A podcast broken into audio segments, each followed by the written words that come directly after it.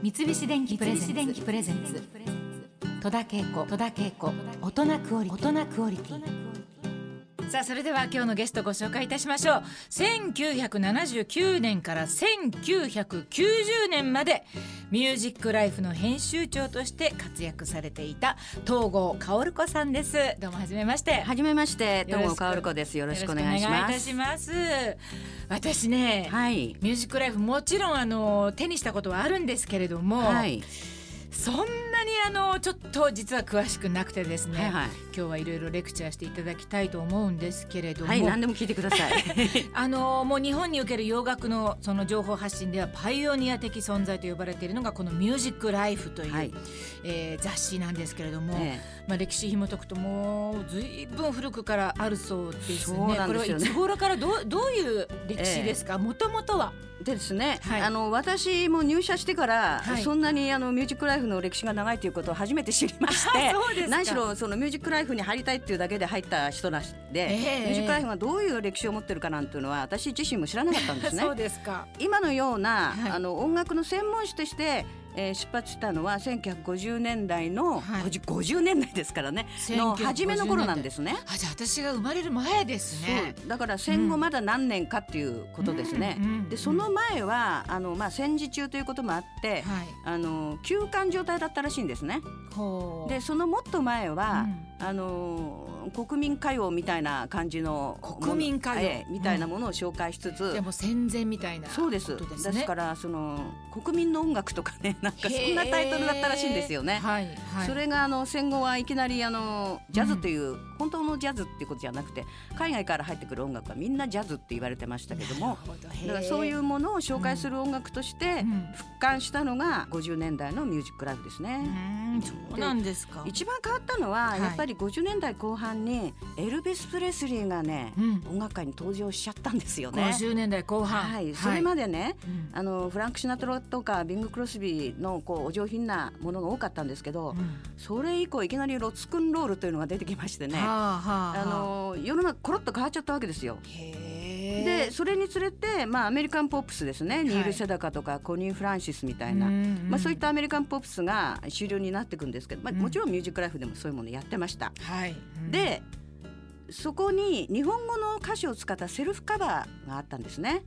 はあはあ、ですから森山佳代子さんとか、うん、中尾美恵さんとか、坂本九さんとか、はい、もっと前になると、ロックンロールロカビリー時代ですから山下慶次郎さんとか平尾正樹さんとか、はい、そういう方がものすごくこう人気があった時代があるんですね。うんうんうん、でそういうのを紹介するようになったんですよ。かといって、えー、彼ら彼女たちが歌っていたのは純粋に日本の音楽ではなくてカバーだったんですね。なるほどで当時の社長がですね、うん草野正一さんという方なんですが草野正一さん、ええ、当時の社長さんがね、はい、あのペンネームで、はい、さざ波健二というペンネームを使っておりまして。あなんか聞いたことありますね、えさざ波健二さん、はい、だから飯田久彦さんが歌った「ルイジアナママ」とか、はい、中尾美恵さんの「かわいいベイビー」うん。えー、これはあのそれぞれねジーン・ピットニーとコニー・フランシスっていうオリジナルの人がいるんですけども、うんはい。はい、それより日本語版の方がヒットしてるんですね。えー、いやもうよく知ってますよ。歌えますもん。うん、えー、はい。それを作詞したのがなんとさざ波健二さんだったんですが私も入社して初めてその史実を知りました。えー、はい、そうですか、まあ、ですから古いわけですよね、うん、社長さんというかあの会長さんが自らそれを訳したわけですね。そうですね。かなりのあの意訳跳躍だったらしいんですけど。そうなんですか、はい、いやでももうすごいなんかもうあれ日本の歌じゃないかと思ってるぐらいの人もたくさん、ね、あの時代の子供ってみんな一緒に「はいはい」なんて歌ってましたよね。歌ってました。あの子はルイジアナママ。ってね。これ長いこと日本の歌。のってね。そうですニューオーリンズね。いやでもなんか今にして思うといやぴったしハマっていてすごいなと思いますね、ええ、まあ笹波健二さんだけでこの番組の特集ができる感じだと思いますけれども、えー、音楽好きそういった洋楽好きが集まって発行された「ミュージックライフは」は星川ルミ子さん、はい、といった名物編集者も輩出して行ったということで、はい、この方もとても有名な方なんですよね。ね私はあの、はい、ミュージックライフの編集部員になると決心したのはですね、はい、私も星川美子になるっていう。ほう。そういう気持ちだったんですね。で星川さんは当時まだあの入社して間もなかったらしいんですが、はい、なぜかその草野さんに言われてですね、はい、あのいきなりロンドンに行きまして。あの日本人のジャーナリストとしては初めてビートルズを現地で取材して大変な騒ぎになったんですよ当時。そうなんですか。もうね私としてはね、うん、大事件でしたね。ビートルズマニアの一不安としては。私はね、憧れましたね本当に。そうですか。はい。じゃあまあそんな頃から、はい、もう将来はミュージックライフで働くんだというふうにお決めになって。ました、うんうん、あの初めて原稿を書きになったのはどんなアーティストだったか覚えてらっしゃいますか？覚えてます、で最初の頃は、はい、まあちょこちょこそのレコードの紹介記事とか、新人紹介って小さなコラムだったんです、えー、もちろん名前も入ってなかったんですけども、1968年にビートルズのアニメーションで「リアル・サブマリン」という映画があったんですね。でそれが69年に日本で公開されることになって、い、ち早く市場でその映画の内容を紹介するっていうことで、はい、まあ、ミュージックライフのページにすると3ページぐらいの記事を書いたのが初めてです。うん、そうですか、はい、あのもともと原稿を書いたりものを書くっていうようなことは大好きでした。あそうだったんですね。えーえー、じゃあもうすぐもうなんか好きなことを書けるから。そうですね、うん、もうこれでいいのかしらっていう感じですよね。そうなんかトントン拍子にいっちゃった最初から3ページも書いて。そうですね、うん、まあ書かせてくれたっていうのもすごいあの勇気がいることですよね上の方は。いやでも東郷さん力があったんじゃないですか やっぱり。新人にしてもそういうきっと才能を見抜かれたんだと思うんですけど、ね、ねかなりね時代としてはいい加減な時代だったと思いますよ。そんなことないと思いますさあそして東郷薫子さんが「ミュージックライフ」の編集長に就任されるのは1979年ということになるわけですけど、はい、そうですね。どっちかというとあの70年代って本当に今のロックの土台が作られた、はい、ロックの、まあ、ある意味では黄金期、うん、いろんな有名なスターが輩出されたすごく幸運な、あのー、時代だったんですね。はい、でミュージックライフもすごくこうどんどん成長を遂げた時代でしたから、うんはい、まあ、その頃に、あのー、編集長というあの仕事を引き継いだのはラッキーだったと思いますね。うん、ですから別にそんなに負担も感じなかったし、はい、あの自分の好きなように作りなさいっていうアドバイスもいただきましたし、うん、まあ読者目線が一番大切だなっていうのはミュージックライフの代々の教えみたいなもの、はい、それを継承していけばいいなという気はして仕事を続けましたね。そうですかあの世界的な音楽市場から見ると日本っていうのはどんな感じだったんですかね日本なんて 日本なんてなんて本当なんてなんていうね。そうですか。あの世界の欧米のね、うん、えー、音楽マーケットから見ると日本米粒程度ですね。あのー、そんな中潜在的なファンもどんどん発掘していったのがミュージックライフということで、はい、ただし女が作っているからミーハーだってこう批判する声があったというこれ本当ですか？まあありましたね。当時ミュージックライフはなぜかあの先代も女性編集長だったし、はい、私も女性ということで、うんうん、まあ、珍しいということもあったし、うんうんうん、それから作ってるのも女性スタッフが多かった。でミュージシャンは男だったということで、うん、まああのうがった見方をする方もいらっしゃいましたけども、はい、まあ、それぞれお互いにねあのミュージシャン自体も私たちもそのお互いにプロですし、はい、あのプライドを持って仕事してますから、うん、あのそんなふうに言われる筋合いはないなと思いながらも、うん、まああのあまり気にしないで仕事してましたね。そのミーハーだなんだって言われても。そうですでむしろ私なんかのミーハーのどこが悪いんだと思ってましたから。あはいはい、はい、うん、で世の中でムーブメントを起こすのはね女性なんですよやっぱり。あやっぱり、ね、でね男の人ってずるいところがあって、あのわわこう女や子供が騒いでるのを横目で見ながらね、うん、ああれなら俺も騒いでいいなっていう時に初めて 騒ぐんです。ちょっと様子を見て。うん、だからずるいんですよ。で、うん、あの今なら俺がこのバンド実は前から好きだったんだよなっていう言えるというかね、ただし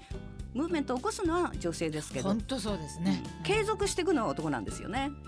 うん、だからね読者層の男女の比率って6対4で男性の方が多かったんです、そうですか、えー、継続して読んでください、うん、ちょっと購読するとかね、そしてミュージックライフが火をつけたと言われているバンドの一つが、クイーンです。クイーンってやつですね。これ東郷さんとクイーンとの出会いっていうのはどうだったんですか？そうですね、まあクイーンに関してはねはっきり言って、はい、こんなスーパースターになるとはね当時は思ってませんでした。そうでしたか、えー彼らのデビューアルバムが1973年にイギリスで発売されたんですね。はい、でその頃あの海外からミュージックライフの編集部にもテスト版っていうんですか、はい、視聴版みたいなものがね、うんうんうん、時々送られてくるんですよ。あそうですで、はい、それに顔も何も載ってなくてただ白いところにクイーンっていうスタンプが押してあっただけなの、えー、でそれをまあある日聞いてみるかと思って聞いたんですよ。うん。はいで驚いたんですよね。あまりに素晴らしくて。ただ、うん、どんな顔してんのか、メンバー何人なのか、まるでわからない,、からない。でレコード会社から来たプロモーション用のメンバーの写真が来たんですよね、はい、まあ、そんなにいいとも思わなかったしルックスが。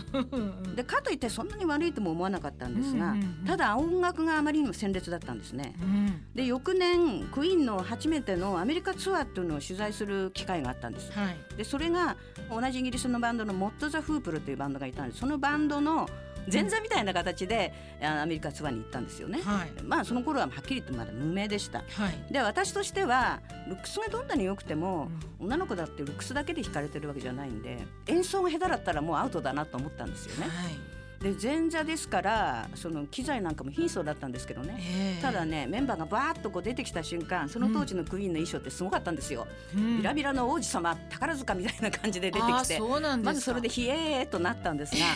あの演奏が始まったとねうまいと思ったんですよね。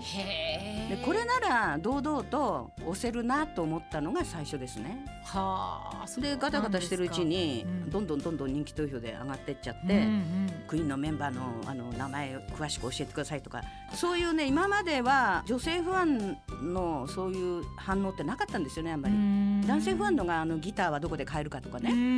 ロック少年はだからあまたにいたんですよ巷にいっぱい、はい、ただロック少女っていうのは、クイーンが最初だったと思います。